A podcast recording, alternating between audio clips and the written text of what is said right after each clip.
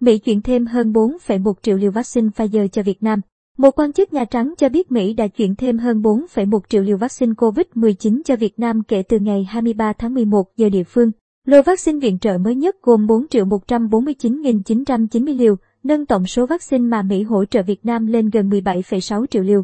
Theo AFP, trên toàn cầu, quan chức này nói tính đến nay, Mỹ đã viện trợ hơn 268 triệu liều vaccine cho 110 quốc gia.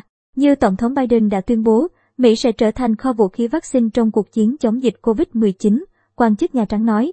Quan chức Nhà Trắng tái khẳng định việc Mỹ viện trợ vaccine cho các nước không đi cùng ràng buộc nào. Ngay từ khi nhậm chức hồi tháng 1, Tổng thống Mỹ Joe Biden cam kết cuộc chiến với COVID-19 sẽ là trọng tâm chính trong chính quyền của ông. Ông cũng nhấn mạnh việc viện trợ vaccine cho các nước phải song hành cùng những nỗ lực cải thiện tình hình trong nước. Thời gian qua, Mỹ đã có nhiều sự hỗ trợ trong cuộc chiến chống dịch của Việt Nam.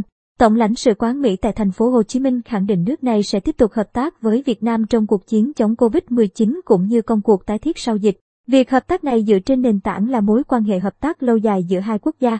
Bên cạnh vaccine, Mỹ cũng chuyển giao 77 tủ âm sâu cho Việt Nam hôm ngày 12 tháng 10 tại Hà Nội. Đây là những chiếc đầu tiên trong số 111 tủ lạnh âm sâu do Bộ Quốc phòng Mỹ cung cấp cho chính phủ Việt Nam.